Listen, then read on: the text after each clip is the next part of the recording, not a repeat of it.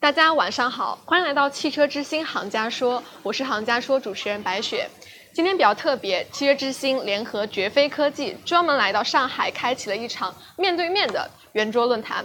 那么这一次我们的主题是竞逐城市 NVA 解码轻地图与数据闭环。大家也可以看到我身后呢是 SMC 上海魔速空间，是上海大模型创新生态社区。这次也感谢 SMC 对活动的场地支持。那么言归正传哈，这半年来车企们的开城之战是打得如火如荼的，但是我们也意识到了城区 NV 仍然需要去虚向实。那怎么个去虚向实法呢？其实从用户体验的角度来来说，真正做到可用、易用、好用，实现高质量的城区 NV 体验，离不开地图、芯片、软件算法的共同赋能。因此，我们这次呢是邀请到了五位行业内的重磅嘉宾，大家一起来探讨一下这个话题。这次呢，我们邀请到了林树科技地图定位负责人易红军，地平线副总裁、智能汽车事业部业务拓展负责人张宏志，绝飞科技 CEO 李东敏，绝飞科技联合创始人与技术合伙人刘斌，全道科技执行董事王闯。那么还有一位嘉宾，我们的教主呢，因为堵车还需要五分钟的时间，嗯，马上啊火速赶来。那么剩下的四位嘉宾呢，可以先跟大家分别打个招呼。我们从左至右跟大家来打个招呼吧。我们先请啊王总先来。啊对，大家晚上好，对我是全道科技王闯。呃，大家平安，我是绝飞科技的联合创始人刘斌。嗯，大家好，我是那个林树科技的易红军。大家好，我是绝飞科技的李东宇。欢迎四位嘉宾现在先来到现场哈。那么这次为什么要跟四位嘉宾？呃，这些嘉宾一起来聊地图，又为什么要在这个时间点跟大家聊？我相信呢，其实最近半年各位都有察觉到，随着高阶自动驾驶迈向这个城区的场景，那么整个系统的感知、决策、执行等方面的一些架构迎来了一些全新的升级。哎，我们的教主来了，欢迎欢迎欢迎！先坐下。是，那么行业其实也越来越关注这个用户体验。那么在汽车之星实际的这个呃试驾体验的过程中，也发现哈，目前能开成、能覆盖路段的，其实目前还都是有高精地图的。因此呢，我们相信这次其实是拉了一拉出了一个这个呃智驾生态圈来一起聊一聊这个轻地图和数据闭环怎么去赋能车企快速落地城市 NV 这个话题，将会进一步的阐明这个产业发展的一些重点和方向。啊，那么我们就先结合一下我们刚刚说的这个题目啊，想问一下各位，就是说高精地图在城市 NV 中扮演着怎么样的一个角色？那么从从过去的这个高速 NV 再到现在的城区 NV，那么高精地图的定位和这个功能有没有发生过怎么样的一些变化哈？那么我们请就是五位嘉宾其实都可以来作答吧。那我先请易总吧，先请。林叔的易总来讲一讲这个演变吧啊。啊好的啊谢谢主持人白雪啊。那个其实我们从呃高速 NOA 这两年其实从去年下半年开始基本上是我们看高速成快基本上已经有一个大一一个相对比较好的体验。整个各家车厂都已经逐步在落地，但是呢，我们发现大家从数据上统计，发现一个很有意思的现象，嗯，就是高速自驾呢，它不是一个高频的需求，可能不是一个特别高频的需求，因为没办法转化成直接的购车欲望。购车需求啊，对，大家最频繁用的用车场景是什么？还是一个通勤上下班城市的，是是，然后这就导致我们整个就最后发现自驾整个转换成购车欲望可能占比不到，只有百分之十五。然后刚才白白雪问到，就是整个在呃高精地高精地图来在这一块的城市城市里面呢，在整整个的定位整个的作用有没有变化呢？就是我个人认为呢，它地图整个的作用其实和高精时代呢，嗯变化不是特别多，对，可能作用还作啊作用基本上还是一致的，那可能提供一个呃决策规划啊，提供一个感知的辅助啊，提供一个定位信息，嗯。对，这大概是我的观点。嗯，谢谢。那我们再请张总来看有没有什么补充的，就是高精地图在这个城区 NV 的一些。呃，我是觉得其实就是从计算的芯片的角度上来讲，它要发挥的价值是在于是说给用户的价值创造的越来越大，因为从半导体的看来的话，反正计算的能力会越来越强，而且还有一点好处是，AI 的发展来讲，其实越来越取得了一些更好的进展。包括一些学术论文上面的，它其实把性能呢要发挥的更好。但是现在其实出现的一个情况是什么？就是更好的计算性能并不等于用户价值。啊，然后是没发挥出来哈。对，其实其实很直白一点讲，就是大家大部分用车的那个场景里头来讲，其实是出现在了通勤路线、加到公司，然后并且大部分的时候来讲出现在了城区。那那我我们要来解决这些问题的时候来讲，就是必然要解决的问题是让通勤的这件事情效率足够高啊。比如像我嘛，然后从过来来讲的话，堵车哈，对，不堵车的时候，那个路程来讲二十五分钟；堵车的时候来讲的话，一个半小时过来。对，那我是觉得图这件事情来讲，肯定是说从整个解决方案的角度去进行这个。啊是更加重要的是吗？啊，肯定是更加重要的，对，因为它最后的价值来讲，就是给给最后用户的价值是在于用户的通勤时间里头来讲，它的自动化率变高了嘛。那那在整个这个过程中来讲，从计算的能力的角度上，从整个的数据的角度，从整个的整个算法的角度上，软件的能力的角度上，其实越接近于给用户价值最大的那个部分，它它本身的重要性就会越高。嗯对，明白。那我们绝非这边儿，请东明总先给我们讲讲啊。我我我我觉得地图其实对于车而言啊，其实啊、应该说，我我觉得更早地图对于老百姓或者对消费者的影响，实际上是导航地图，就是我们手机里的这个导航地图。那个时候地图其实只是一个参考，就是说我去不去哪儿，或者说是要不要要不要呃这个这个上下班也好，我只是看一眼而已。但实际上你会看到，到了到了自动驾驶或者辅助驾驶这个领域，地图变成了参与到决策了。所以这是我觉得它很明显，它的这种重要性发生了非常大的这个提升。就是你原来是一个参考对象，对吧？现在就是说是一个决策对象了。这个这个开个玩笑说，如果地图告诉你前面直行，然后前面是堵墙，对吧？你就直接撞墙了。以前以前在手机导航上通通常就骂个娘说，哎，这什么破玩意儿，然后就就就就丢丢一边儿，对吧？是但是是参与决策，我想说它的安全性非常安全性非常高，它的这种或者说质量要求就变得非常高了。那我更倾向于看到的就是说，地图其实对于一个车而言，如果把它拟人化而言，用第一性原理来看的话，那么地图其实是车的记忆系统，就是说它的记忆大脑，就是这个记忆系统你，你你用预先预先植入到这个车里也好，还是说这个车边开对吧，边形成自己的记忆系统也好，这是两种获取记忆的方法不一样，但是本质上是你需要有一个记忆系统。我想没有人会认同说一个完全没有记忆的人是一个有智慧的人，或者说有有有智力的人，一定是说你能通过学习，通过沉淀，那么只是说你的记忆是在深层记忆，还是浅层记忆，还是即时记忆，还是以前的长久记忆，有各种各样的区别。我觉得这可能是高精地图如果一句话总结，对于车而言，对于自动驾驶、辅助驾驶而言，它就是车的记忆系统。嗯，那像如果就是从高速轮维再到现在城区轮维，它会有一些变化嘛？这是它的定位。呃，对，我觉得场景肯定变了。啊场景变了对，原来原来在高速公路上面的话，在它的这个定位或者说地图参与的这个角色，就像刚才易总说的，它其实原来是个低频的应用。啊、或者说用户对它的这个感知并不是那么强，这会导致一个结果，就是说，从降本、从工业化的角度来说，我能省就省，啊，这个对吧？那既然你对我的决策没有影响，那我就能省就省。但是城市不一样，城市对于消费者而言是一个高频刚需，我们说叫牙刷应用，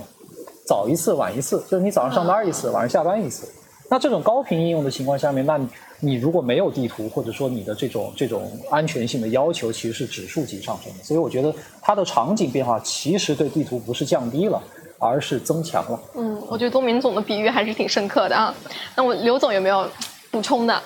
对，呃，对，高精地图这个产品现在今年大家讨论比较多。那实际上，其实我们再来看现在这个 NOA 在高速公路和城市落地的时候，那我们从技术上来去看，高速公路在整套的这个智驾系统里边，它扮演什么样的角色？那实际上，其实从我的观点来认为，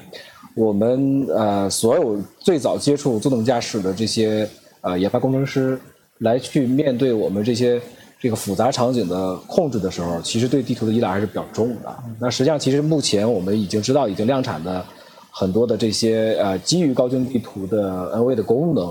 呃，从从从概念上来讲啊，我一直认为它算是一个从 L 三或 L 四下的一个降级。而不是一个我们所谓通常意义上的是一个 L 二加，对吧？因为说真的，L 二实际上大家都知道是不依不需要依赖地图的，但是实际上我们都知道，做过 L 三和 L 四的同学都知道，它对地图的依赖是比较重的。那实际上，其实我们所有的工程人员再来去解决这些量产的过程中的问题的时候，有一个思维惯性，会首先把一个比较重的这种模式带入到我们的这个量产的项目里边来。那实际上，其实大家会发现，就是以这种 L 四降级下来的这套，无论是感知系统还是规划控制系统，那实际上其实对于我们数据的依赖会比较的重。那那在城市在高速公路的时候呢，实际上因为因为里程相对来说比较短，而且车呢都只能往前开啊，那那可能用纯粹的我们所谓的高精地图是 OK 的，但是进入到城市以后，那实际上其实，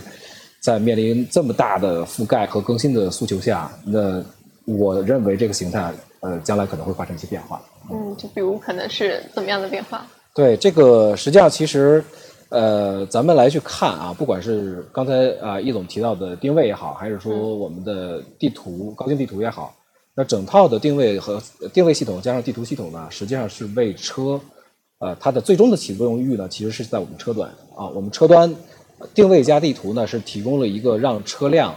对于周围的环境感知更加准确啊，更加这准确的还原我们当时实车所处的这个环境的这个这个功能。那其实不管是呃，我们这个这个呃感知的功能也好，定位的功能也好，还是地图的功能也好，最终的目标呢，就是能够为车辆实时的能够重建出一个比较好的一个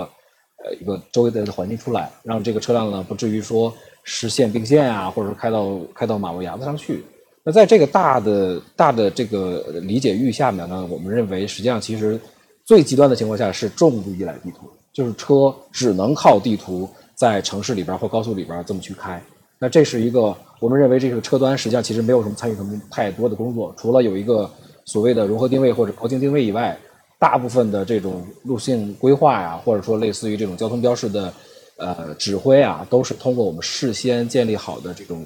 地图来去来去实现的。那我们认为这是一个呃，如果是把车端和云端我们联动起来去考虑的话，那这种重度依赖于地图的，它实际上其实是一个更接近于纯云端的这么一个。呃，这个鲜艳的知识啊，刚才东宝也提过了。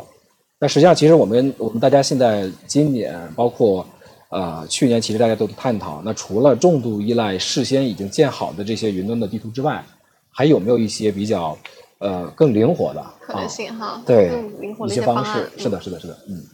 那我们这块儿也请王总，全道的王总来补充一下吧。嗯。OK，嗯，我补充两点嗯地图对自驾起到的作用。第一个就是地图可以给自驾的用户提供更连续、更稳定的这种体验。就是呃，自驾的话，它其实是感知和地图的一个互相补充的作用。对，然后感知呢可以让自驾呃，嗯，就是能用做到可以用的这个状态，但是要让自驾做到比较好用，用起来比较连续、比较稳定的体验。啊、很多一些长尾的场景，它其实是需要地图去去 cover 住。就比如说，尤其是进到城市里面去的时候，像各种环岛呀，比如说复杂的路口，比如说多岔的路口，这种纯靠感知、实时的感知，其实难度是非常大的。就可能会断，就是这个自动退出，是它这？种自动退出会非常影响用户的这种体验是的这种体验，明白这是很重要的一点。那第二点其实就是安全，对，因为呃，在很多场景下，就比如说实时的感知，在呃强光或者逆光，或者有时候这种这种呃恶劣的一些天气下，这种其实它损失了或者是感知的这个会出现一些实时感知的问题。这个时候，地图在背后就可以起到一个很好的嗯，作为这个，比如说可以啊、呃用这一段自动驾驶能平滑的过去，或者是把车引导到比较这个安全的地方。对我相信，就是大家都一致都会比较认可的，就是说对汽车行业来说，其实最底线的就是这个要敬畏安全，保障用户的这个安全。对，是的是的我就强调这两点。那其实过去一段时间的行业，其实有关于这个地图的争论其实挺多的哈，有图无图的。然后，那我我们大概总结了一下，可能有这么四种路线哈。第一种是无图哈，所谓的无图；第二种呢是轻地图；第三种呢是不依赖于高精地图；第四种呢是众源地图。那也想请问一下，就是可能林叔的易总还有绝非科技的两位。想问一下，这些四种方式哈，在底层的这个技术上有什么差别？那我先请啊易总来回答一下吧。啊，就是 整个我们各种提法，不管是轻地图啊还是去高精地图，还是重点地图啊甚至无图，那其实我们很多时候在偷换一个概念，偷换概念。图是一定存在的，就是在车端图是一定存在的，没有图就像刚才嗯丁总提的，没有图是开不了的，一定开不了的。图一定存在，这是个前提。对，对嗯那只是图是怎么来的，那啊，图是从哪来的？图的形式啊，图的来源有变化。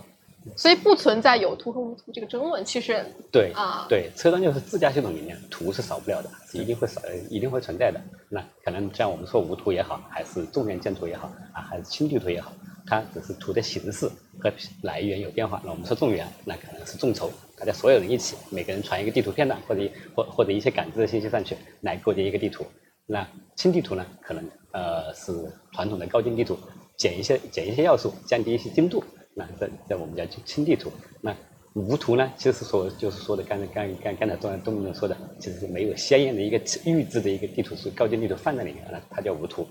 嗯呃，大概是在在这样的。明白。那我请这个东东明总再来讲一下这几种对啊。我我非常认同易总说的这个，其实，呃，这些都是技术的外衣，或者说这个就是试图让大家能理解的一个一个概念，无图也好，轻地图也好。其实说实在的，消费者根本不关心这个，是的，消费者根本不关心这个，消费者就关心这个车辅助驾驶、自动驾驶功能好不好用，对吧？那我想结论非常明确，就是车肯定是有图的，但是为什么会有衍生出这么多概念呢？其实是图的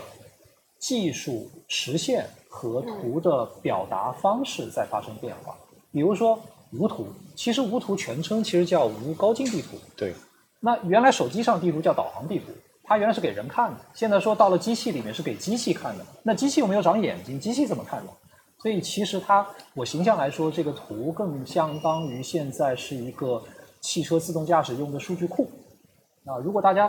作为作为非技术人员了解的话，那可能现在所谓的这个轻地图也好，重源地图也好，它其实就是个数据库。嗯，只是这个数据库的来源可能不一样，组织形式不一样，它里面的数据库有大有小啊、有丰富有简单啊、有应用场景，各家里面的这种字段也不太一样，可能就是这些表达形式在发生一些变化。当然，这些表达形式可能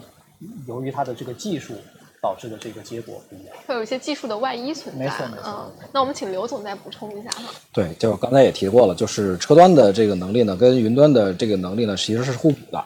呃，在我觉得有一个可以去类比的一个一个形式呢，就是说汽车已经发明出来几百年的时间了，然后我们人类驾驶员在如果在没有自动驾驶出现的情况下，我们人类驾驶员，呃，在我小时候，打假如说二十年前，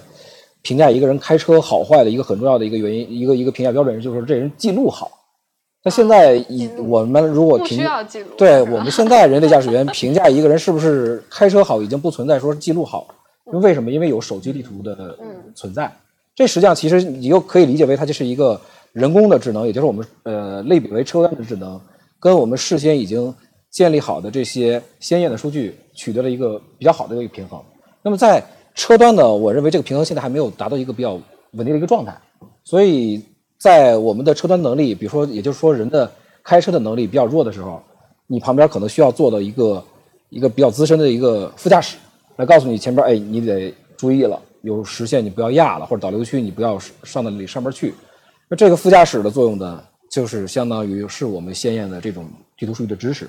那当然了，如果一个人啊，咱们说的一个比较极端一点啊，那人工智能真的发展到一定非常高阶的这段阶段，那人已经完全可以记录的时候，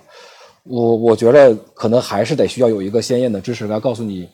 嗯，到了这个城市之后，这些交通规则有没有一些问题？比如说，你到了一个公交车道之后，你到了一个你完全没有到过的一个路段上面，你得知道它六点到八点是你是不能开上去的。那这些信息呢，我们来去看实现这个东西的代价，到底是说让你人啊，或者是说我们的人工智能也好，把全国或者全世界的数据全部都训练一遍，这种代价更大，还是说我们用一些比较呃呃轻量化的手段去把这些数据做成一个我们可接受的一种鲜艳知识？那我觉得这是一个博弈的过程。嗯明白。那其实我们刚刚也提到，可能这更多是技术的外衣，但是我们看到很多所谓的自动自动驾驶企业和车企，它跟进了这种无高精地图的方案，是吧？是有这个趋势。那你觉得这可能更多的是一种宣传吗？然后包括我们之前哈，其实是试驾了深圳的一些城区辅助驾驶的一些车企哈，就发现其实销售端啊，在销售端强调的还是城区内可以开放的部分路段，其实是有高精地图才能开的哈，是这个现象。那大家其实是怎么看的？那也请可能东明总可以来讲讲，就是目前的一些现象吧。嗯，我们觉得从我个人观点上来看，我觉得今天大家都在强调无图，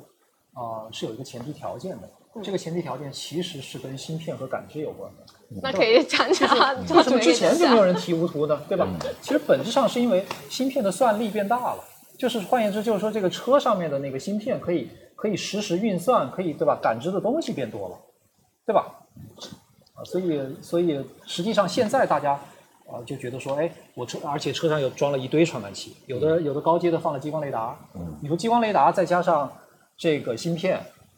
你基本上可以三维还原重建都可以都可以都可以实现了，对吧？然后当然特斯拉走的是这个纯视觉，放了至少六颗摄像头，所以实际上我觉得今天大家来谈，呃，之所以这么这么多来去提无图。呃，辅助自动驾驶、辅助驾驶也好，本质上的前提条件是因为今天我们的算力提升了，是硬件的能力，其实硬件能有这个力提升了条件。有这个条件了，对吧？以前就一颗摄像头的时候，怎么没人提？嗯有行车记录仪的时候，没有人提，对吧？因为做不到，臣妾做不到，对吧？现在就是说，其实可以做到的。这是我想有有有有这么第一个原因，就是说大家因为算力，因为技术到了这个这个这个水平。然后第二个原因，我觉得就是场景开拓到了城市，因为城市对于所有的自动驾驶来说，包括 L 四级别的自动驾驶来说，都是一个灾难，因为太复杂了。非常复杂，非常复杂，再加上我们这个这个道路设计不是给机器设计的，它本质上是给人类设计的，嗯。所以里面掺杂了非常多的人都很难理解的交通规则，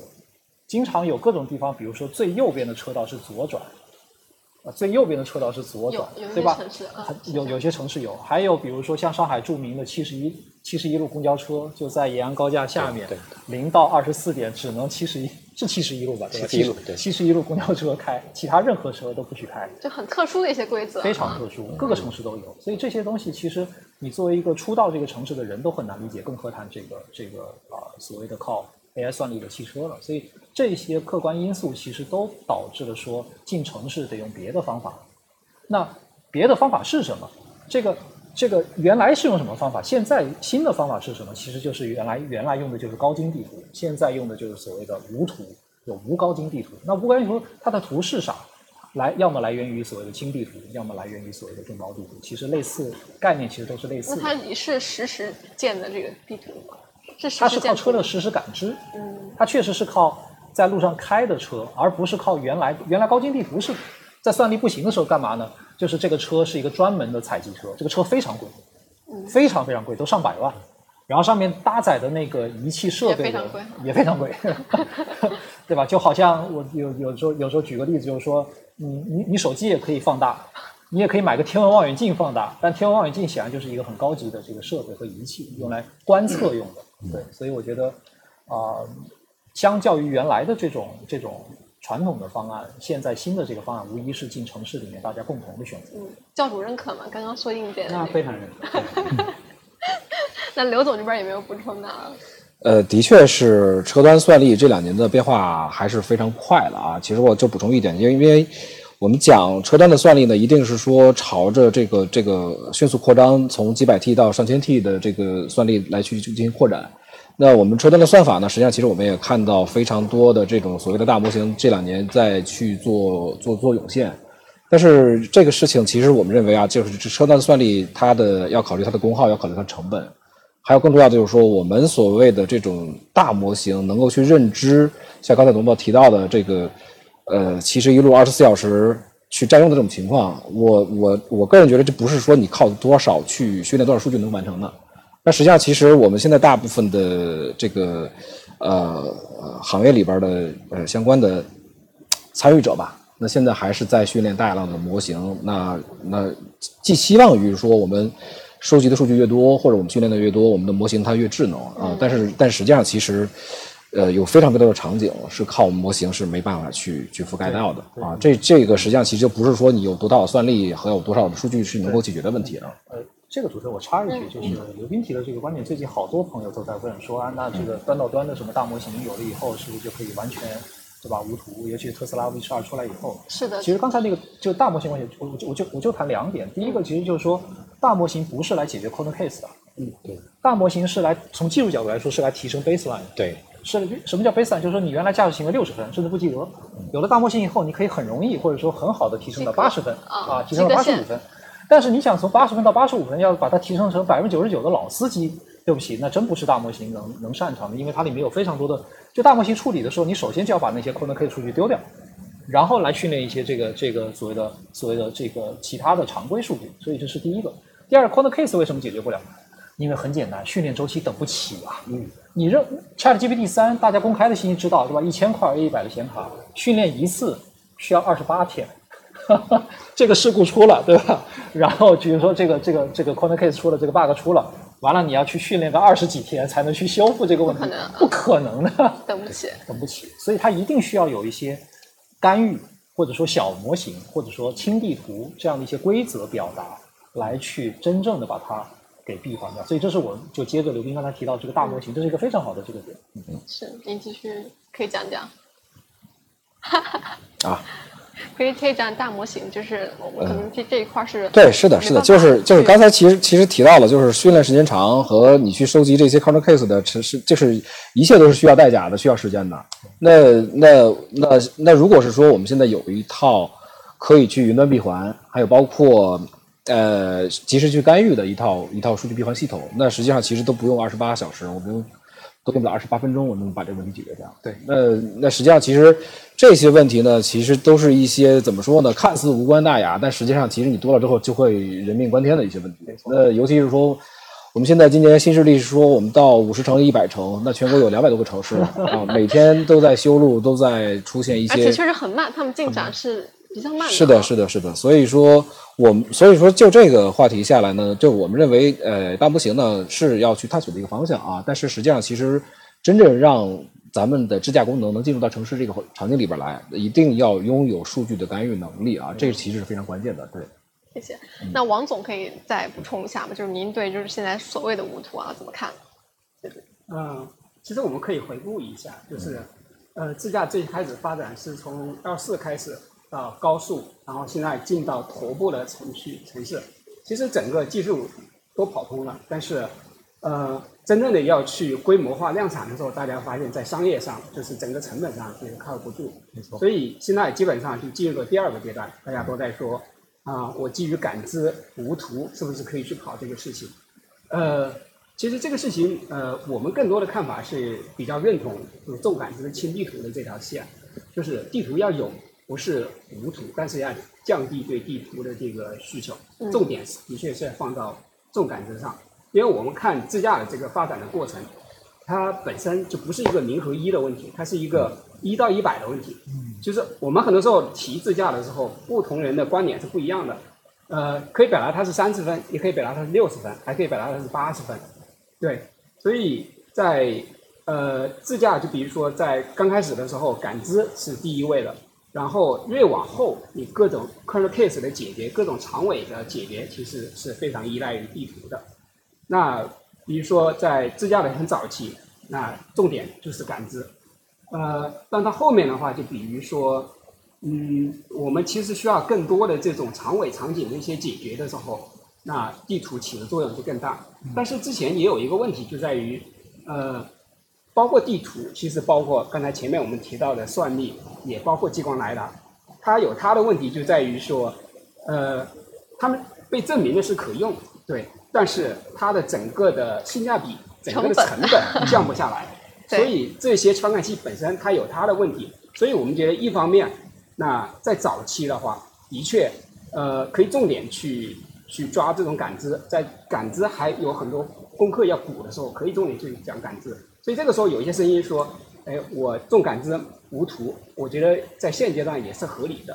但另外一个方面，作为比如说我们图商来说，我们更多的也期望说，我们能快速迭代，取得一些突破。嗯在这种性价比上，在这种成本，在这种这个方面的话，快速取得一些突破，这样的话地图才能跟得上来。嗯，所以对，其实您刚刚说的就是这种成本的问题啊，等等。其实我觉得可能现在车企选择所谓的无图啊，可能会有一些对于高精地图产业的一些痛点的问题，其实还是有的。所以我们可以讲讲这些痛点，然后我们图图商又是怎么去解决？我觉得大家都可以来说一说。我们先请易总来讲一讲吧，就是您觉得高精地图行业有什么样的痛点问题？可能解决方法又是什么？嗯，OK。其实，就我们回到刚才，包括呃，东明总、丁总说的，就是我们说自驾这个行业，呃，不管是零到一还是一到一百，那其实呢，我们为什么会谈到有图无图这个概念？就是对于车厂来说呢，它不在意，就是包括用户，车厂不在意有图还是无图，对。但是在整个大趋势下，你看我们之前说啊，A 大 S 功能或者自动驾驶功能，三十万、五十万的车啊，要配备基配备 L 三、L 二、L 三的功能。那现在基本上我们可以做到二十万以下，十五万以下，那整个成本下降了，对吧？那个成本从哪来呢？那我们可以看一下，就是一一方面是我们硬件的降本，整个硬件的这些包包括方像我们一些啊，可能原来两千块钱、一千块钱啊的也算，现在可能就几百块钱，嗯都能做。一个是硬件降本，然后另外一个呢是整个软件的降本啊。那其中呢，我们自驾这一块呢，像啊高精地图传统的成本是非常高的，嗯那基本上整个业内。呃，传统高精地图的采集成本差不多每公里，因为差不多一千块钱以上，对吧？估计得有。对，估计一千块钱以上。那我们全国的呃总总里程公路公路总里程差不多五百三十万公里。嗯。这样算下来，整个高精地图的采集成本，光采集成本太贵了。对，我们都不说适配各家车厂呀，还有一些 c o l l case 的乱七八糟的事情。那光采集成本可能大概也就是要五十三亿左右这样算下来。那这个成本是谁来买单？啊，车厂和用户。那我们怎么样做到十五万以下？那不可能。按照这个成本来说的话，那所以就是最最重要首要的问题，高精地图首要的问题就是成本太高了啊，一个是要降本，然后另外一个问题呢就是啊覆盖覆盖度的问题啊，其实啊就就像我们我们公司零售零售门口的像博园路，其实给我们我们汽车整一圈是一个主干道，嗯，我们大家都在喊进城，但是我们发现最后几家土商过来，发现博园路上都没有土，对对，你像所有所有现在在做城市的那些土商，包括车厂。大家都在说，我进了十层、二十层、三十层、一百层、两百层。嗯。但是你有看到，大家有说我覆盖了多少公里吗？其实没有这样的数，没有这样的数。所以我们就会发现有一个叫开了一段也算开，哎，是这样的，是这样的。是 我们在深圳就会发现这样的现象。对，然后另外一个问题就是呃更新的问题，啊，像我们现在高精地图差不多能做到啊极限是能做到一个季度更新一次，就极限了，就是不可能更更快了，嗯。啊，我在在我们国家又是个一个又是个基建速度很快的一个国家，你看，就到处都在修路，可能高速相对还好一点，尤其是城市道路。我们我们供应商，我们的图商供应商在北京，他他跟我讲了个他他跟我讲了个笑话，那我作为一个图商，那我家门口这条路，哎，我有一天发现它变了，跟我图对不上了。那我说我在在我我作为一个图商，在我家门口的路变了，然后做不进去，我不能忍，那追着追追着生产的采集所有人，好好不容易赶进去了，刚做进去，刚发布，哎。路又变了，对，这样这样，对，然后我们现，对对对对，然后我们现在实际上就是目前我们的方案里面，我我们在研的已经量产的方案里面，我们也是用的高精地图嘛，嗯，然后也是在呃用户的用户的反馈也好呀，包括我们的泛化测试也好，也发现大量的那些嗯呃线度的问题，啊，就是呃现实和我们的图的呃不一致，嗯，这个就是很难，就是传统的高精地图是非常非常难解决的，就是成本和线度。对，嗯。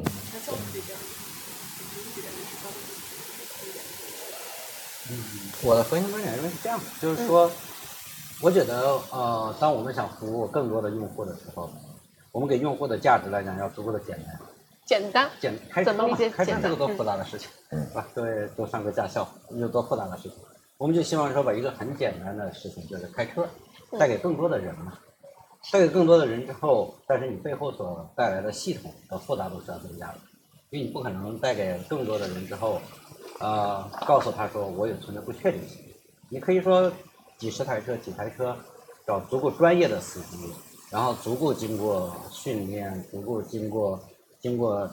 就是教育，或者说足够这样，让让他们开车足够的安全，然后测试嘛，测试员嘛。但你不能让所有的开车人都是测试员。那于是就要给他非常简单和确定性的价值，就是我可以在一些确定性的场景情况下，我可以帮着你开车，而且足够安全。但是这个所带来的伴随着你路很多，你人很多，车很多，就覆盖的车很多，人也很多的时候来讲，那你背后的系统的负担都是很大。那于是我觉得这个东西本质问题是在于怎么解决工业化问题，怎么解决工程化问题。而而大家呢，在这点上，我认为突出任何一点来讲，都是把这个问题特别的简单化了，说算力强了，说呃软件进步了，说啊、整个的端云一体。我其实觉得所有的手段都用在一起，都没有很好的把这个问题解决掉，而且一个很长的一段时间内，是各种的方法、各种的手段都上去，然后最后呢，你得出的一个结果就是，让用户忽然间有一天感觉到很简单。啊，典型举个例子吧啊，举个例子，比如说咱们现在都是做直播嘛，你你好多年前，那所有的直播设备，然后等等等等，需要调信号稳定性，需要调麦克风，需要调摄像头，然后这 N 多 N 多的准备，然后你你你到那个时候来讲，这绝对是少数人才能够才能够去做的。现在来讲，足够的简单了，手机就可以，是吧？手机就可以装一个 APP 的软件，然后用开打开手机就可以做到这个。但是大家要知道，在在在今天享受到所有通信便利的这个这个这个好处的时候，整个的我们的通信网络、我们的系统、我们的整个的软件呢，整个全部的都会在在这过去的嗯，所以我是觉得来讲，最后给用户的价值肯定是一个让用户非常简单、可获取到、可信任的某一个的价值。这个价值来讲，但是完成这个价值背后来讲，是有足够多的一个系统化的建设。而这个系统化的建设的难点是在于，你如何把它工业化，把它工程化，但是成本要足够。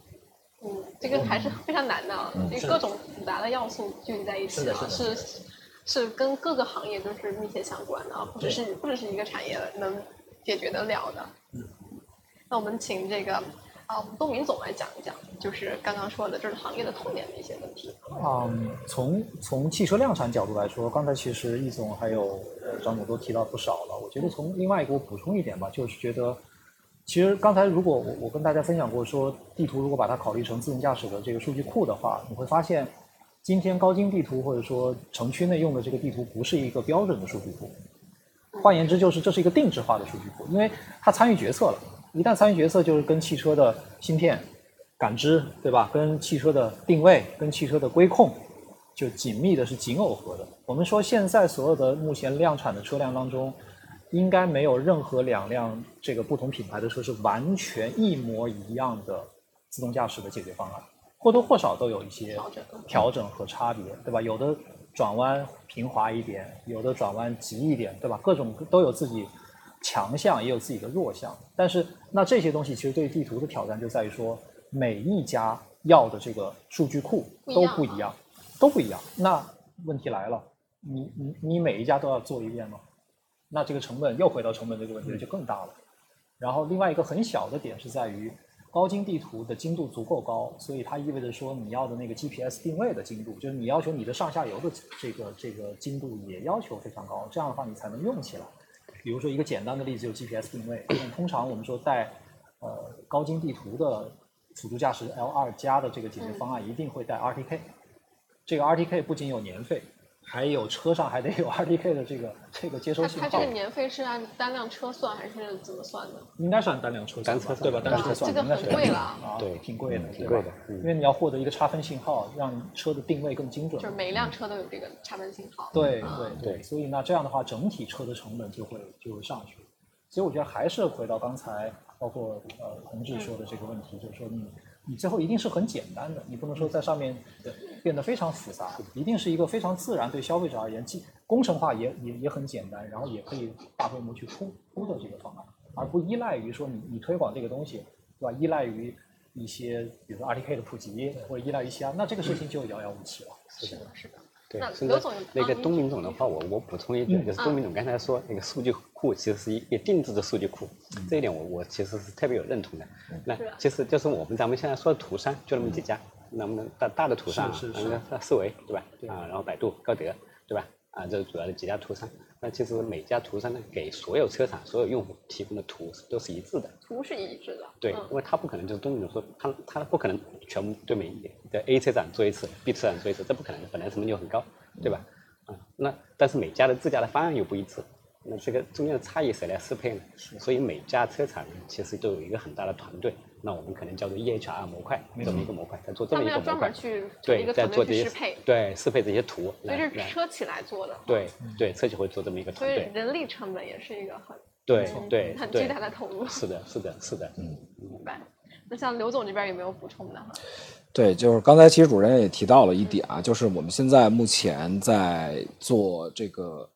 呃城市和高速公路 NOA 的过程中啊，我们其实发现从我们图的角度来去发现呢，就是这个高速公路的 NOA 和城市的 NOA 的，它现在目前大家的诉求是可能是不太一样的。那其实刚才提过了，那目前已经量产的这些高速公路的方案，那大部分都是基于高精地图和高精定位啊，包括 RDK 去实现的。那实际上，其实刚才几位嘉宾也都提过了啊，就是它的时效性，或者说它的呃成本价格啊，不管是软件的、硬件的、人工的，其实都是还是比较高的啊。那那目前其实我们也看到过了，呃，虽然易总他们已经在在努力了，但实际上其实搭载咱们这个高速公路 NOA 的车辆呢，基本上还是集中在二十万左右甚至以上的这些车型为主啊。那实际上其实目前我们在高速公路的 NOA 的整个的市场上来看呢，实际上其实大家都是在有一个特别明确的诉求，就是降本啊。当然这个降本呢其实是全方位的啊，就是刚才包括芯片也得需要他们降本，对，然后地图数据也需要降本。啊、那个需要依赖的一些一些这个差飞信号，也再看看有没有一些可以去优化的一些空间。那这个降本的过程呢，实际上其实我我们觉得呢，就是我觉得是有是有是有非常大的好处的啊，因为其实它可以不断的来去促进我们这个啊、高速公路 NOA 的普及。当然了，这里边呢，实际上其实呃。东宝也提到了，这里边其实有个非常关键的一点呢，就是我们一定要保证我们的技术方案和我们的体验它的一致性的一些问题啊，而且而且我们现在呃要考虑高速公路方案的一致性和城市方案的一致性，甚至我们有些车企的合作伙伴还要考虑国内和国外的一致性啊，因为我们现在大家都会将来这个去出海啊对想去面临出海的一个问题。那那实际上其实马斯克很早就说过，他很讨厌高精地图。那其实有个很多的原因呢，它是全球全球车去售卖啊，对，对，那实际上其实如果是说我们现在目前大家还在国内用高精地图用的这个不亦乐乎，对吧？那我们出海之后发现没有相应的供应商，那我觉得相应的啊供应商其实其实海外一定会比国内差不少。那在这种情况下，那如果我们有一个更加灵活的或者一个可换者的一个方案，那啊扩城市，我觉得是一个决定你车销量的一个问题啊。但是如果是说你在海外没有这功能，那可能就是一个就零和一的问题了。那所以说，从高速到城市到海外，那我们觉得就是说大家是有机会去探索出一条从感知、定位、地图、数据闭环一个比较一致性更好的一个方案出来。嗯，好的，谢谢。那王总这边有没有补充的？就是针对于这个痛点的一些问题啊。嗯、我非常认同刚开始易总提出来的，嗯以及各位嘉宾，我稍微总结一下。啊我理解就三座大山，第一个就是成本高，嗯，第二个就是覆盖低，第三个就是更新慢。第三个痛点。好，谢谢。那其实目前我们大家都说就是要迭代、要升级嘛。那其实现在有很多图商是推出了这个轻地图的方案。那我想问一下哈，轻地图是轻在哪里？相比于高精地图，那轻地图又有哪些特点？那这一点我们先那先请窦明总讲一下吧，作为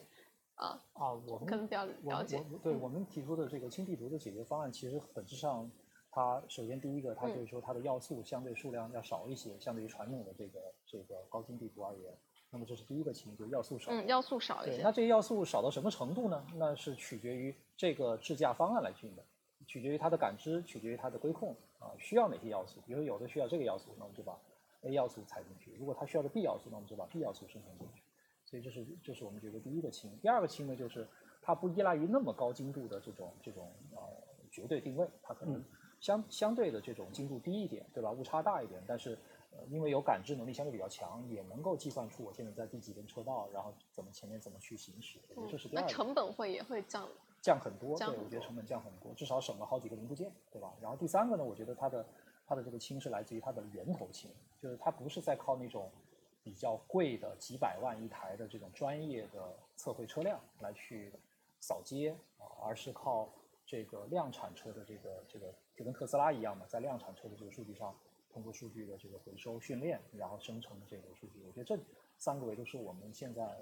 我这个维度看的比较轻的这个地方。嗯，那冰总有什么看法？对，其实咱们说的轻地图的这套方案啊，实际上其实它不光是在整个数据和数据闭环方面要去做的一些轻量化的改造，那在呃在整个的系统架构啊，尤其是规划控制方面，实际上其实，哦，我其实一早就提出来了啊，我们呃现在大部分的这种。基于高精地图的都是以 L 三的这套规划控制去去给它做一些改造，给它上车的。那实际上其实我们认为它的拓展性还是对定位和地图的依赖太高了。那一旦定位和地图出现一些问题的时候，那实际上其实车辆它的它的这个这个可控性呢，就看各家这个兜底的本事了。那实际上其实我们现在讲的这个轻地轻地图的方案呢，实际上其实它是更接近于我们人类驾驶员开车的一个习惯啊，也就是说。我们在靠地图来去提供我们一些实长实线啊，或者可并道信息啊，以及这个出口的匝道出口的起点和终点信息啊，包括在一些呃曲率比较大的这种弯道呢，我们也靠我们的轻地图来去提供一些这种这种前方道路的一些一些一些补补充。那在这种方案下边呢，我们认为从它的规控的难度啊，还有一些以及对于整个感知的依赖呢，会有一些优化。那那这个轻呢，其实是一个全方位的轻。那嗯，那我们认为是在普及我们所谓的从高速公路开始吧，在普及 NVA 这个功能方面啊，以及以将来我刚才提过的以一套技术架构去进入到城市，这个是有一个比较重要的意义的。对，嗯，其实它主要是相比于高精高精地图，主要是输入方式的一些改变，是吧？对，其实刚才董宝提过了，一个就是说它的来源啊，另外一个是速度啊，因为轻一定是要体现到它的。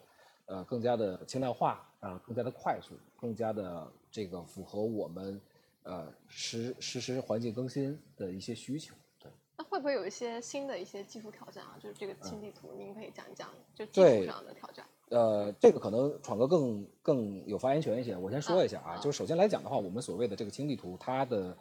呃绝对精度，那肯定是跟我们这个用用几百万设备采集的这个地图，它的精度定是有差异的。但是我们要保证的一个就是刚才易总提到的，我们要保证我们产生这套轻地图数据的数据源跟我们的生产方和消费方它的它的同源的一致性啊，就是说谁产生的这个数据，那我们就以这套数据为基准啊，来去构造我们的这个这个轻数据闭环，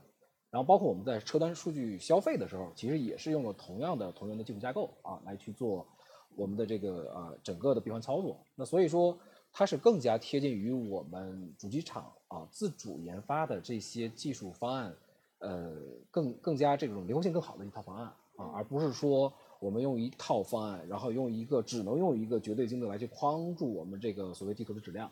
那实际上，其实我们在主机厂落地的时候呢，有有些对于有些要素，比如说我们虚实线的这个呃交变的地方，那我们要做做准确，这是毫无疑问的。但是，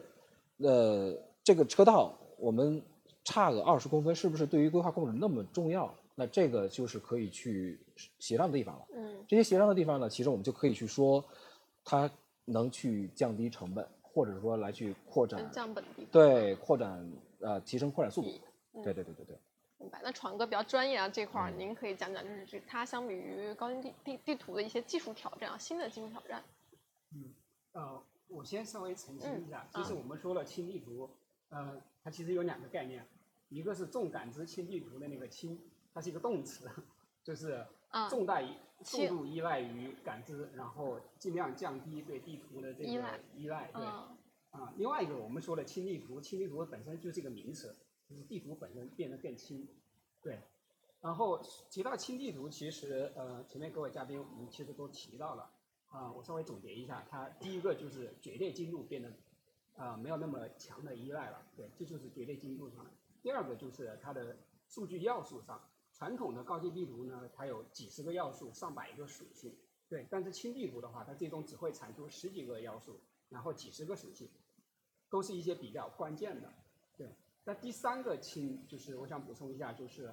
呃，它背后的整个的成本以及技术驱动这个事情，会让整个地图的生产制作变得更轻量化。呃，成本更低，这是非常大的一个变革变化。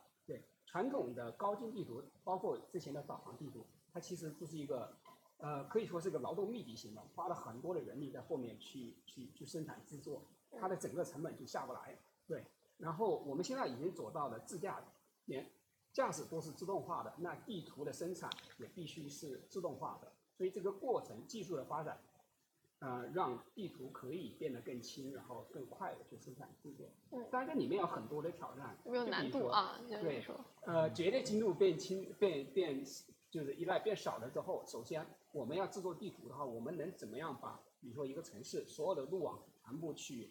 呃匹配上去对接上去契合上，这个其实难度非常高。原来的高精地图，因为它有很高十来厘米的这个精度，它自然就是叠加在一起的。我不同车或者是我多趟车所采集的同一段路网，它是可以叠加上去的。但是绝对精度，我们现在呃在清地图的时候，绝对精度不可用了之后，那第一个最大的挑战是我们怎么样把整个路网给构建出来？对，这是第一个。然后第二个，其实刚才各位嘉宾也提到的，就是，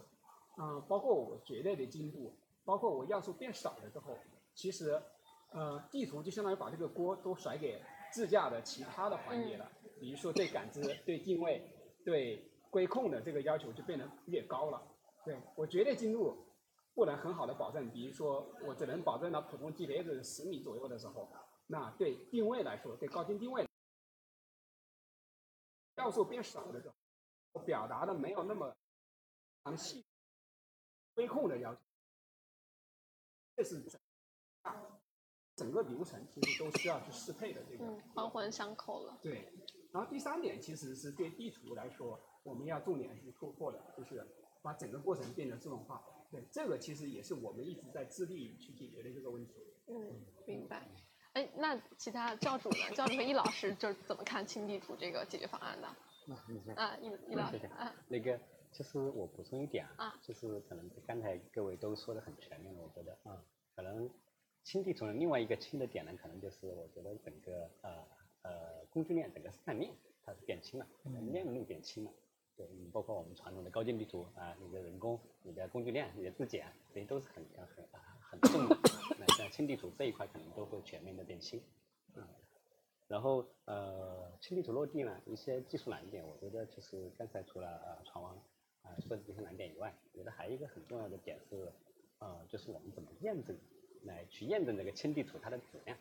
对，这个可能是一个，也是一个。这一呃之前是怎么验证啊？这之前是高精地图要 需要验证这个环节吗？高精地图是有人工呀，就人啊人工它有人工质检呀，啊它是人工质检。对，但是轻地图方案呢，我们人工的肯定比例就要刚刚刚才闯王说的，我们想尽量做到百分之百的自动化，那这个中间是有一个不小的挑战。嗯，明白，就是怎么去验证，这中间是一个很很大的挑战哈。对的，嗯因为它呃，因为了降成本，所以人工参与的这个程度变得非常少。啊，明白。那教主呢？怎么看这个新地图嘞？对对对，我觉得对于他们来讲可以讨论地图的轻和重，但是对于我来讲，我提供这个计算平台支撑的，我感觉到更大的是压力。我没压力觉得怎么样的一个压力啊？呃，典型来讲，刘斌对我提的这个相关的诉求和要求，以及需要我们解决的这个问题，以及对我们的指导越来越多了。对，因为它它很大一点是在于我们把原来的时候需要很精密的这个就是设备，还有云端做的很重的一个这种这种服务器才能完成的事情，把它给均分掉了。但均分掉了之后呢，那均分到的是每一个端上的。我们作为一个端上提供基础设施的，就得承受这个压力，对实时性啊，然后整个计算性能的提高啊，然后整个所有的处理的速度要加快呀。嗯，我是觉得不管易总也好，还是斌总也好，对我们来讲的最近提的要求来讲，其实是给的压力压强是很大的。我们觉得这有个词件事，叫举重若轻。因为感谢各位领导对我们的这个指导。对，我是觉得整个产业来讲，需要来讲大家一起把这个问题往前去解决。嗯，变轻啊，明白。我觉得恰好符合你刚才说的优美和简单，对，就是看上去轻轻嘛，对，非常简单，压力留给了自己嘛。对，但其实背后还是挺复杂的。对不管是是的背后刚才提到的自动化，是的，就是刚我补充一点，就是刚才都没提到，就是说车端其实在感知上面的压力就变大了，是是的，因为原来感知你只需要看动态的目标就行了。现在也要看静态的。对，现在要看静态，因为你你你要你要感检测车道线，你要检测双实线什么之类的都有。那对算力的要求也是对呀、在增大，是吧？对，肯定是增增大了。对，因为平线 一直在优化他们的这个感知算法，尤其是在 这个 BEV 上面呢，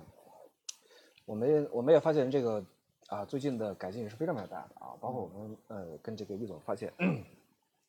尤其是我们现在之前的这个所谓的 BEV 感知啊，那之前实际上其实它不是为我们去做这个数据闭环去服务的啊，那实际上其实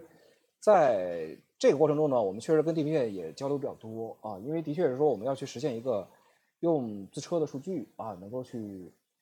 做上云啊，去完成这个数据闭环，那必须是说我们自己的这个本车的感知呢，我刚才提过了，要自车产生自车消费。呃，首先来讲的话，对于多车，尤其是不同车型，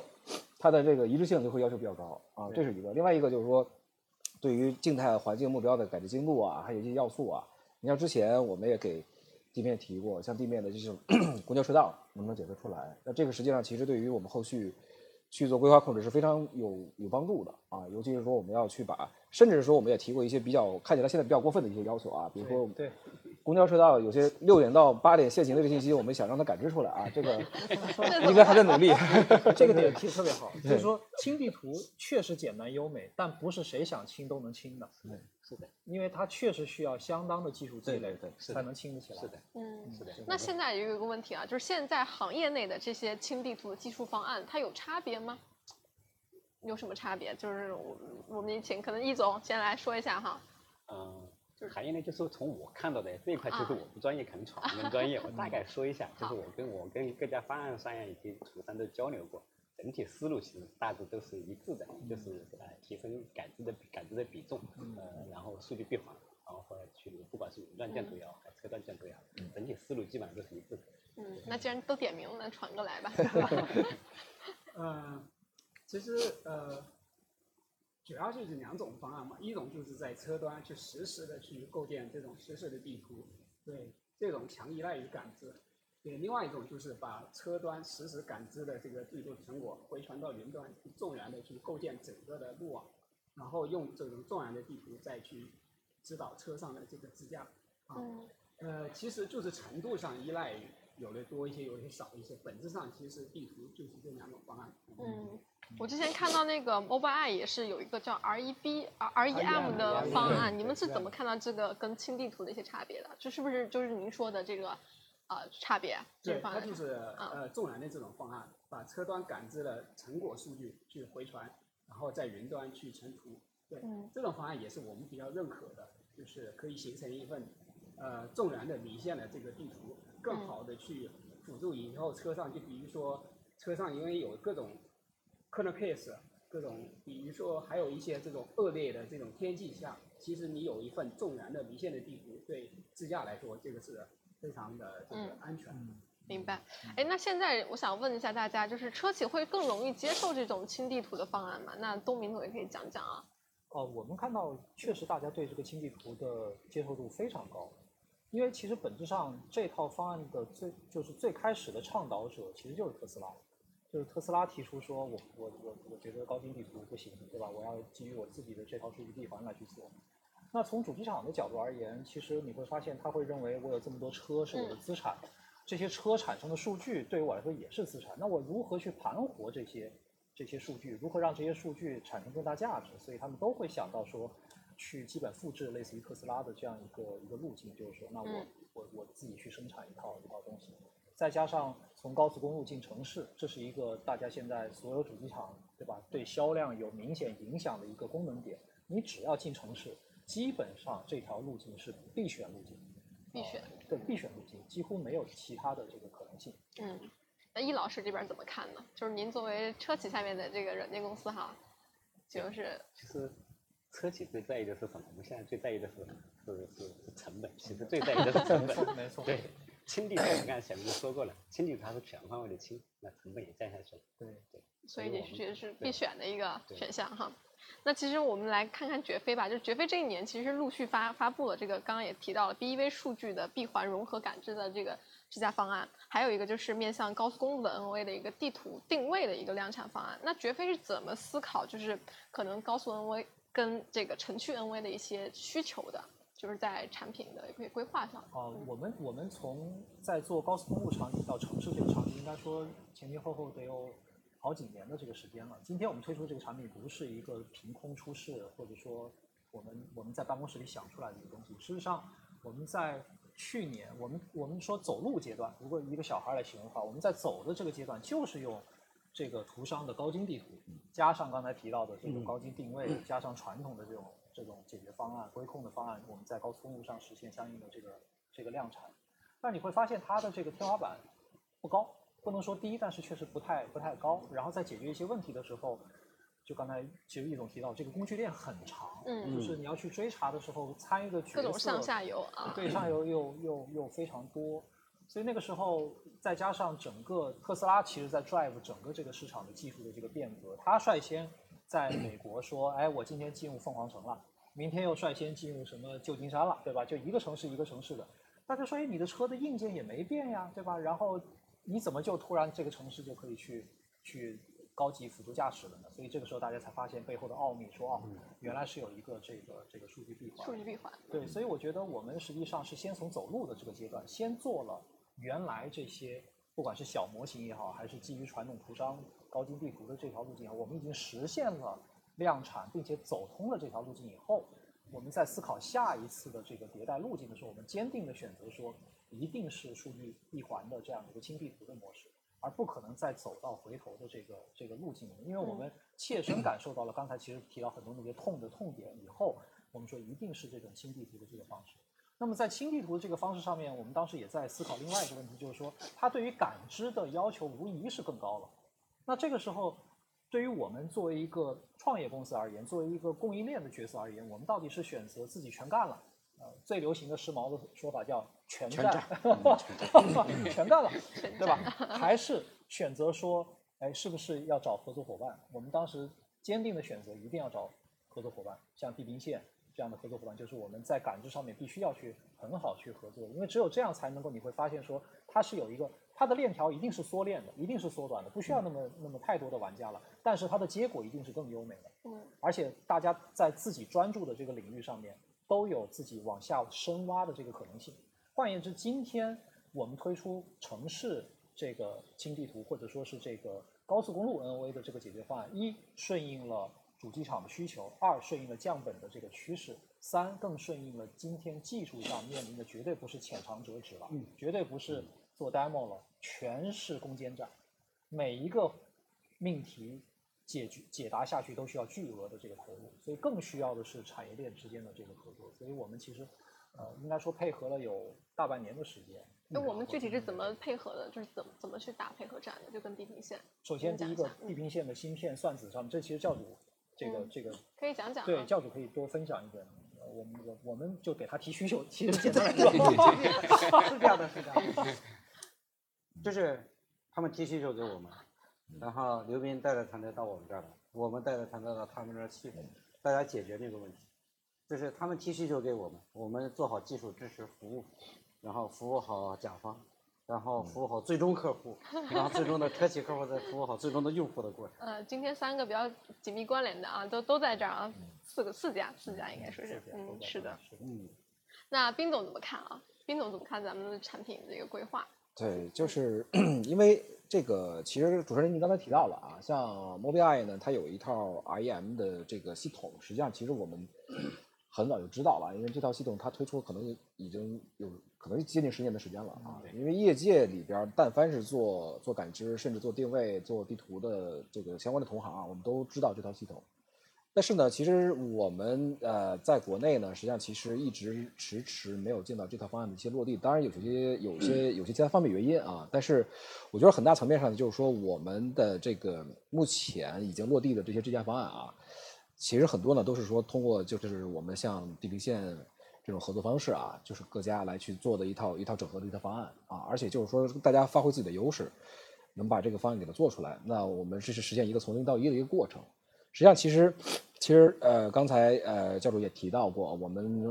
这个研发人员的交流是比较多的。那实际上，其实促进我们来去下决心来去做高速公路轻地图的这套方案一个。一个直接要素啊，实际上其实这个事情跟教主还是有关系的啊，因为我们也在一次，在一次非正式的一个一个一个一个场合，那我们俩就在就在讨论这个事情，我们在商量一家这个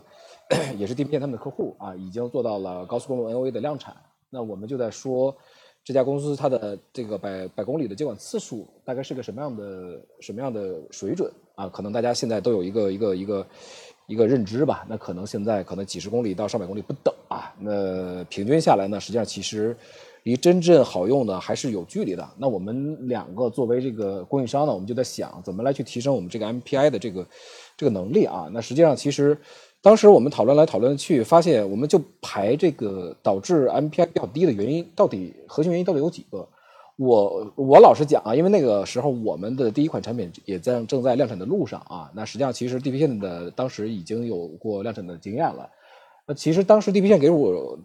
得出的这个数据分析，我是当时非常吃惊的啊，因为我一直认为，呃，车端的感知啊，包括融合啊，包括这个呃视觉毫米波，它会有些漏检，或者有一些这种呃误报啊导致的这种人工接管次数一定是第一位的。但实际上其实。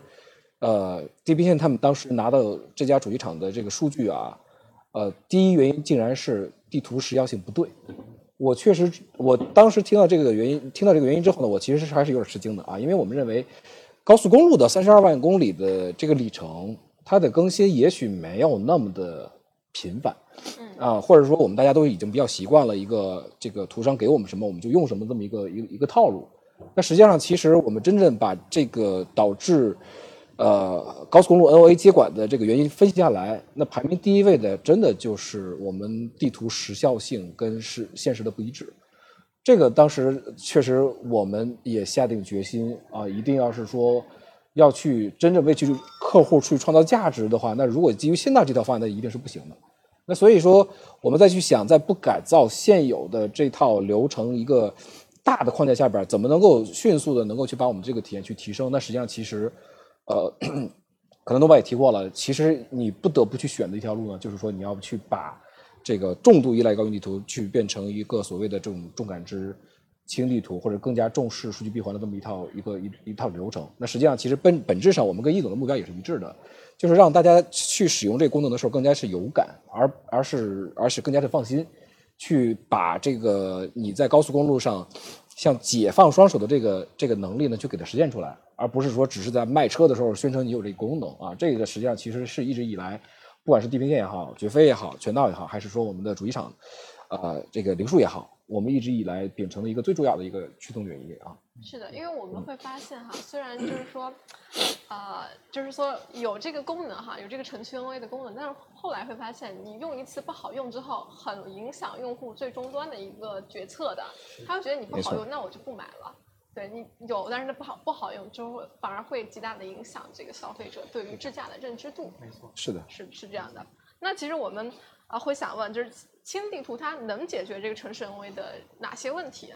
就能不能请也是请我们请林树来回答一下吧，嗯，请易老师来回答一下。可能主要解决的问题还是一个，我觉得首首要的还是成本，我们又说回成本，对，首要的还是成本问题。对对，主机厂可能对成本最敏感。对对，那首要的可能。现在就是因为中国是很激烈的嘛，尤其在二十二十万的市场，在开展之前，我还跟我还跟东东东东东明总在聊聊，说这个成本就做到十万十五万左右的，对对，确实首首要解决的可能是成本。然后另外就是限度的问题嘛，那数据实时性的问题，是，然后再就是覆盖的问题。我们说五百三十万公里的中国的公路，你不可能全部采图的，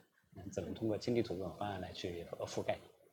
那我们想问一下啊，就是轻地图刚跟我们提到的数据闭环，它的关系是什么？我觉得这个问题可能五位都可以来讲讲吧。就我们东明总可以先来。呃，轻地图首先就是说数据闭环，首先是说我们靠量产车来去实现数据的回传，那么。你卖了一万辆车，那么就相当于有一万辆的这个种子用户。你卖卖了十万辆，那可能就有十万辆。所以也有也有行业内的朋友管这个叫群体智能或者叫群体智慧，其实本质上都在说的是这个数据闭环。其实最先验证这个数据闭环的还是回归了特斯拉，就是他自己通过百万辆卖出去的车，然后到他的超算中心、欧秀平台，对吧？然后再进行相应的运算，然后再 OTA 回去。我们把这个环节叫做数据闭环，而且这个数据闭环的过程对于一一个主机厂或者说对一辆车影响很大的原因是在哪？就是说它决定了这个车智能的进化速度。换言之，我经常跟朋友举个例子，就是说咱们手机里都有微信，都有淘宝，都有各种各样的 APP。我们以前做互联网业务的时候，我们说，如果微信和淘宝这类 APP 每个月更新一次，这个世界上不存在第二个微信，也不存在第二个淘宝，因为它满足需求的程度足够快。那今天我们把如果把车，当然车更复杂，这是这是这是客观条件。但是如果把车考虑成一个微信，考虑成一个淘宝来去做比较的话，其实我们可以得出类似的这个结果。特斯拉是目前我们了解到全世界能够唯一做到一个月更新一次它汽车的这个主机厂，其他的可能再快一点的，我们知道的也得一个季度。所以数据闭环其实决定了很多东西，包括了这个车的智能化的进化速度，包括了这个数据的利用程度，包括了它它的这个城市开拓的这个速度。那么我想，轻地图是数据闭环里的一个成果之一啊，这至至少是我们这个这个呃理解，就是你整个数据闭环里面可以有非常多其他的这个数据，但是呃把它生成出一辆一个这个能够进高一个进进城市可以用的高级辅助驾驶的这么一个新地图，是它很重要的一个成果，甚至占了百分之五十以上的成果的这个，或者换言之叫 killer app，啊，是数据闭环里面非常重要的一个，所以这是从我的角度的理解。嗯，明白。嗯，斌斌哥可以讲一下啊。对整个的数据闭环呢，实际上其实我们要从啊、呃两个大的层面来去分析呢，一个是我们面向于感知系统的数据闭环，还有面向于我们这个呃静态环境的数据闭环。对，刚才其实东宝提到的，就是说我们轻地图呢，其实算是一个静态环境数据闭环的其中一个组成部分。当然，这中间呢还有大量的这种我们感知的 corner case 啊，或者一些我们上传一些视频 clip 来去补足我们现在模型的一些不足。但是总之来讲的话，那实际上其实我们都知道，就是现在大家都知道已经量产的这些车，尤其你具备这种上上云通道，那这些车实际上我们要去充分的。在尊重用户隐私的前提下啊，要去充分的来去挖掘我们怎么能够去更好的为用户去进行服务。那这个里边呢，实际上其实来自于用户服务用户的一个概念啊。那我们我们可以看到，其实咱们的呃主机厂客户呢，现在除了我们再去用数据闭环来去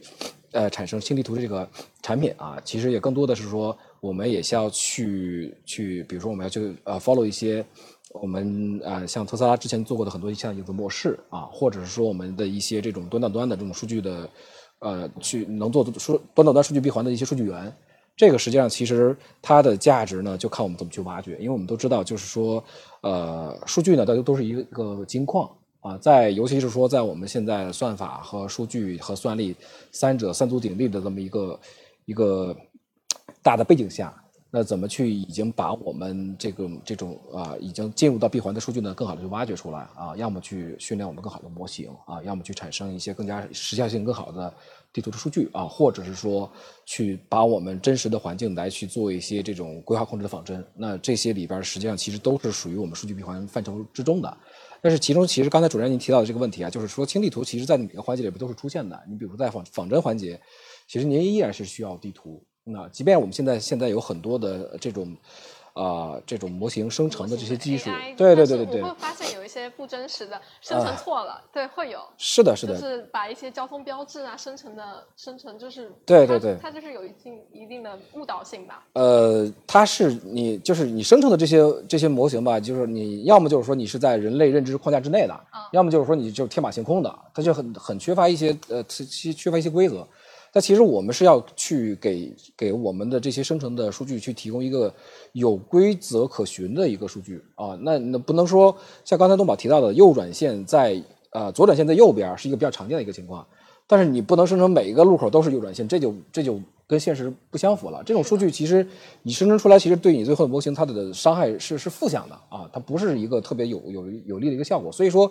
我们不能说这个清地图是它是某一。个过程的一个结果啊，它它更多是说全程要参与到我们对整个闭环的过程中，对那闯哥对这块儿有没有什么想法？呃，对，数据闭环的话，它其实包括了感知的动态的目标、静态的目标，也包括驾驶角色的一些闭环。闭环对自驾来说还是非常关键的，因为它让整个自驾的，就是东宝前面提到的，整个自驾的这种快速的迭代反应，让它整个的不断的这种进化，这个能力是非常关键的。嗯明白。那我想问一下，车企现在对于这种呃轻地图和数据闭环是怎么看的？现在就是在量产车上做数据闭环，是不是还是有一些挑战？就就易老师哈，对，其实挑战当然是有的，就一定存在挑战的，而且挑战还不小。你包括数据的安全、数据的高效利用，嗯还有一些数据合规，这些都是包括像尤其是信息安全和数据合规，那国家在立法，嗯啊，这是不能挑战的红线。那咱们车厂也好呀，呃，图上也好，包括我们的那些方案上也好，来怎么样来处理这些问题？那可能大家都还在摸索阶段，其实对，没有一个很成熟的方案目前。啊，那么另外一个呢，你数据回来以后，你怎么高效的使用它，包括训练它，那现在也其实面临着一些挑战。嗯其实我们传统之前的一些方案里面，其实没有这么多，没有这么大量的并发的数据这样上来的。对你包括回来的数据怎么对齐，那怎么怎么怎么清洗，啊都都是挑战。啊，然后就是。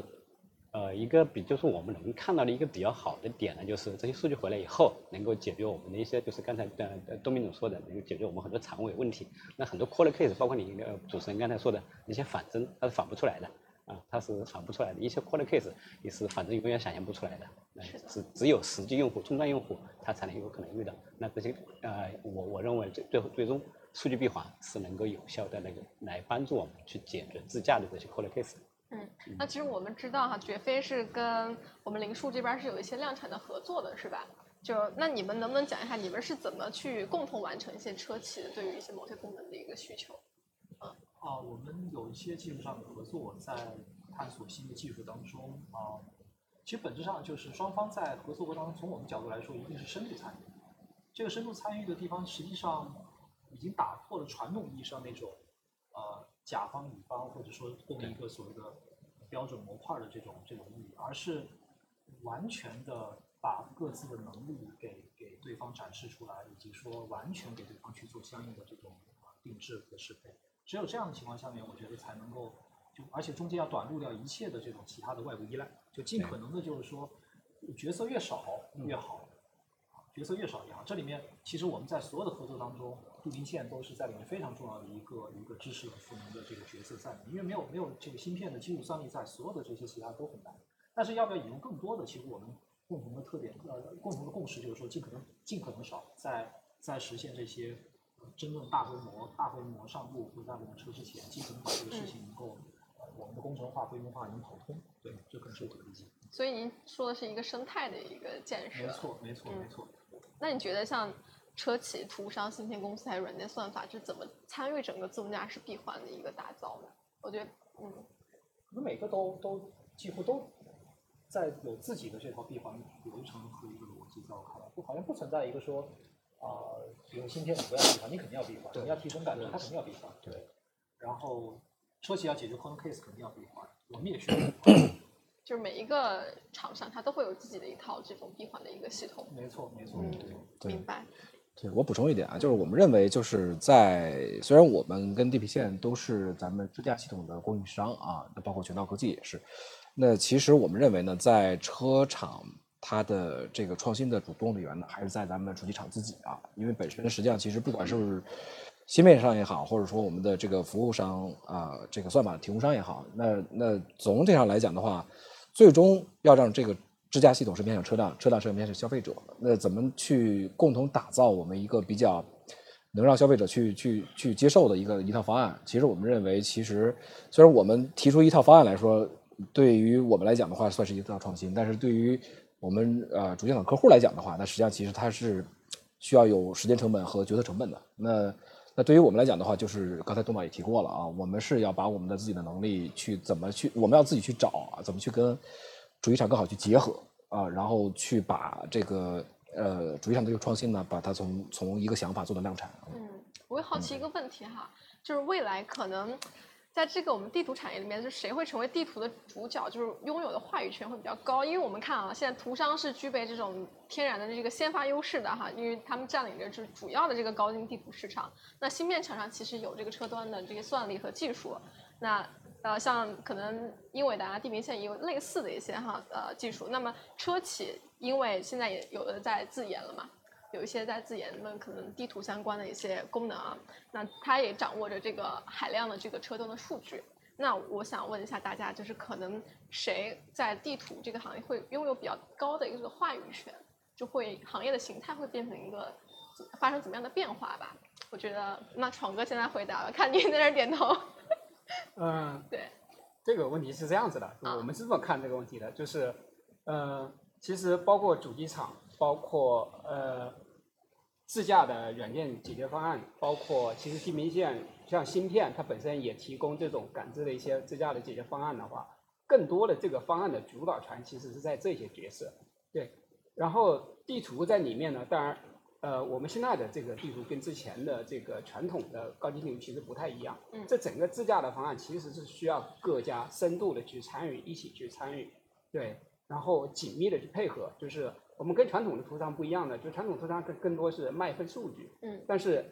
呃，从我们的角度，我们更多是一个技术和数据的服务商，我们更多的是要跟我们的客户、主机厂，然后，呃，自驾的解决方案，包括芯片，去紧密的结合在一起。对，这是第一点。第二点就是，呃，从我们的角度，我理解，呃，一旦这个自驾的方案，呃，设计确定了之后，呃，作为图商，其实我们更重要的是。聚焦在地图上，怎么样去把它成本降得更低，然后更好的去服务这种自驾，然后更好的去把它给量产规模化，能去支持它整个的自驾。嗯，对，这是专业的角色做专业的事情啊。那东明总有没有？我认同刚才王闯提到的一个很重要的点，就是地图的产品形态在变。这个其实是很重要的一个，就我我在结联想到我们之前的这种工作经验，比如说互联网地图，互联网地图当时最火的其实就是搜索引擎，嗯，因为你基本上你你查询问题都是从搜索引擎开始入口去查的，并不是直接跑地图里面去查，所以当时我记得百度那个时候在零零零五零六年那个时候第一次，呃市场营销的手段叫从地球到火星，你只要输入这个 query。然后它就给你进入到一个彩蛋页面，那个彩蛋页面是用来推广当时百度地图的。嗯。但是到了手机地图的时候，你会发现搜索引擎不是入口了，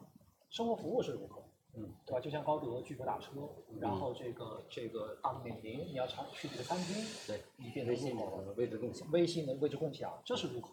你看，比如说我我们虽然知道导航地图是高德、百度市占率比较高，但其实腾讯地图主要的流量就是微信。换言之，其实微信对腾讯地图的贡献，我们了解到是很高的，啊，而且数数据并不比导航地图低，只是它可能没有被统计到那种传统意义上的这种手机导航地图里面去。那产品形态，我想说，重点是产品形态发生了巨大变化。那今天其实你会看到，这个无论是轻地图也好，无论是这个重源地图也好，它的产品形态也在发生变化。它不再是原来的这种这种靠采集车采集的这种比较重的这个方式，就我我们管它叫做重资产方式。今天这个轻地图其实是一个轻资产，这个轻资产就是因为它的源头、它的数据量级、它的规格定制，它不是一个标准化产品。刚才我其实我提到了这个这个这个话题，所以我们今天来看，到底谁对于这个轻地图未来，比如说三年到五年，谁的话语话语权比较强？我觉得从还是回到这个轻地图本质上来，就是它的数据量大。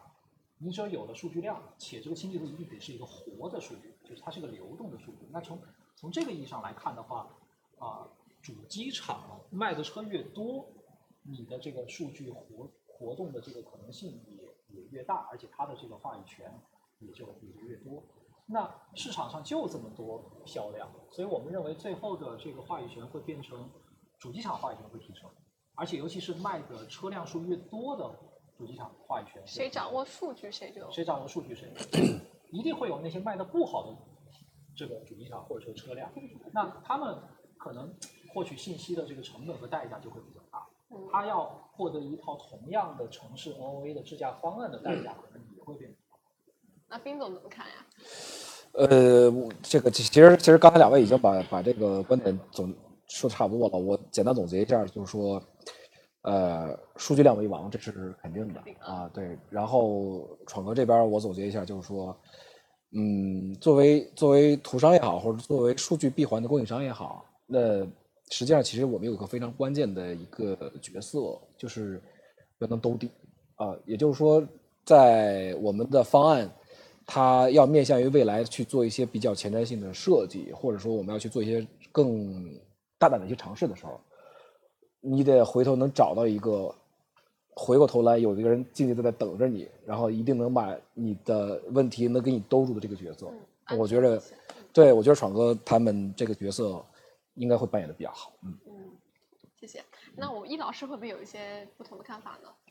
其实我觉得嗯，其实未来，其实我我个人觉得啊，谁 谁说说并不存在说谁的话语权更高一点。我觉得整个是一个一个良性的生态，一个良性循环的生态。那我们一个车厂圈子啊，对车厂可能离用户更近，那更更了解用户的诉求，那然后呢，我们可能能获取到第一手数据数据。那但是呢，包括地图也好，包括啊、呃整个方案也好，那我们地图怎么使用，这个我们嗯地图怎么来，怎么怎么产生，我们不一定有图上或者方案上这样这这这这这么深的落后。那这个这个就需要借借助全道或者绝费这样的方案方案上。同样呢，芯片怎么使用，芯片怎么提优化它的算子，那可能得依赖像地平线这样的芯片上。那我觉得整个是一个良性的循环。嗯，好，谢谢易老师。那今天呢，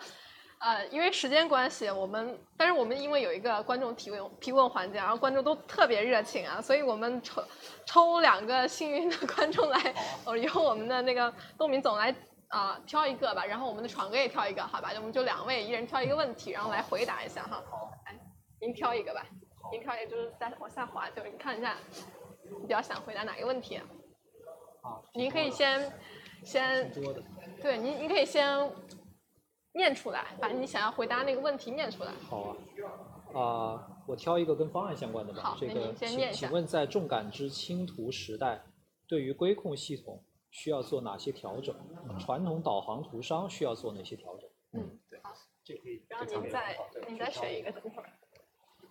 嗯，规控首先这套规控一定会发生比较大的这种变化，就是说它的整个对车辆系统的这个控制啊，一定不再是基于原来的这种这种高精地图的这个方式，而是基于完全实时感知这个方式，并且我们看到随着这种大模型的应用越多，实际上这种规控的这种难难度和挑战会越大，而且这个这个基本上都是得基于基于感知、基于这个实时运算的这个结果。所以，呃，原来规控其实很简单，就是你你你你你有就像你试驾的这些深圳的这些这些车辆，对吧？它有高精度，它才它才按照给你开，所以它其实是按照一个我形象说叫做看不见的轨道在行驶。但是如果是基于轻图的这个方案的话，实际上大部分都得先先靠你的感知，甚至是靠一些脑补，然后有了这些东西以后，再匹配上你的这个轻地图，才能实现相应的这个规控。所以其实，呃，规控的调整对于轻地图能否在车上量产落地是一个很重要的决定因素。除了感知以外，对吧？我觉得是一个很重要的一个，呃对一个很重要的决策因素，因为这对于消费者的体验其实是更明显的。嗯，然后这个这个，呃，刚才第二第二个问题，第二部分是导航哦，对，导航地图需要做什么调整？导航地图的调整是变成了说要变成叫我们所谓的叫 one map，也就是说导航地图是给用户看的，它的角色还是给用户做参考的，所以呃肯定是得以车辆的感知系统和轻图为主，导航往这个上面来去靠，而不是反向的说这个我我去往导航地图来去靠拢，所以它的主次的关系发生了比较明显的这个变化，甚至我觉得导航传统的导航地图很有可能，嗯，都不一定需要，到了一定的发展阶段，因为手机可能就解决了绝大部分的这个问题。其实从这个角度而言，我们看到说，包括那个车机的屏幕，呃，我们说未来一定一定都会变成一个非标的产品，就主机厂会自己决定，因为它今天开着开着发现这里马路变了。它需要在那个液晶屏上也要反映这个变化，不能还是一个标准的导航地图说这块不变。那这样的话，消费者会觉得你车怎么这么傻？比如你今天训练感知训练识别的锥桶，明天识别训练另外一个物体，它得在那个屏幕上显示出来。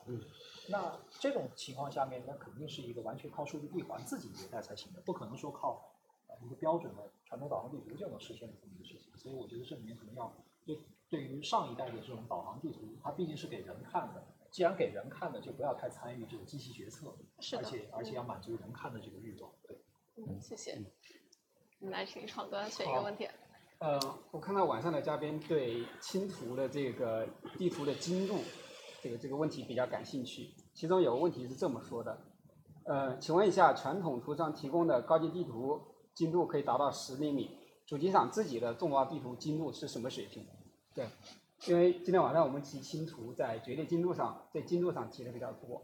然后是这样子的，就是从清地图的角度，我们对绝对精度其实没有很强的一个需求，所以在量产车上，如果它有 RDK，我们可以用；如果没有 RDK，我们也可以基于这个数据去创建、去建立，包括更新这种清地图。所以，呃，拿民用级的这种车车规级的这种 GPS，如果没有 RDK，差不多是在十米级的这个精度。对，这绝对精度基本上就是十米。以内的这个这个精度的话，我们都可以去创建成创立这种新地图，对，这是绝对精度。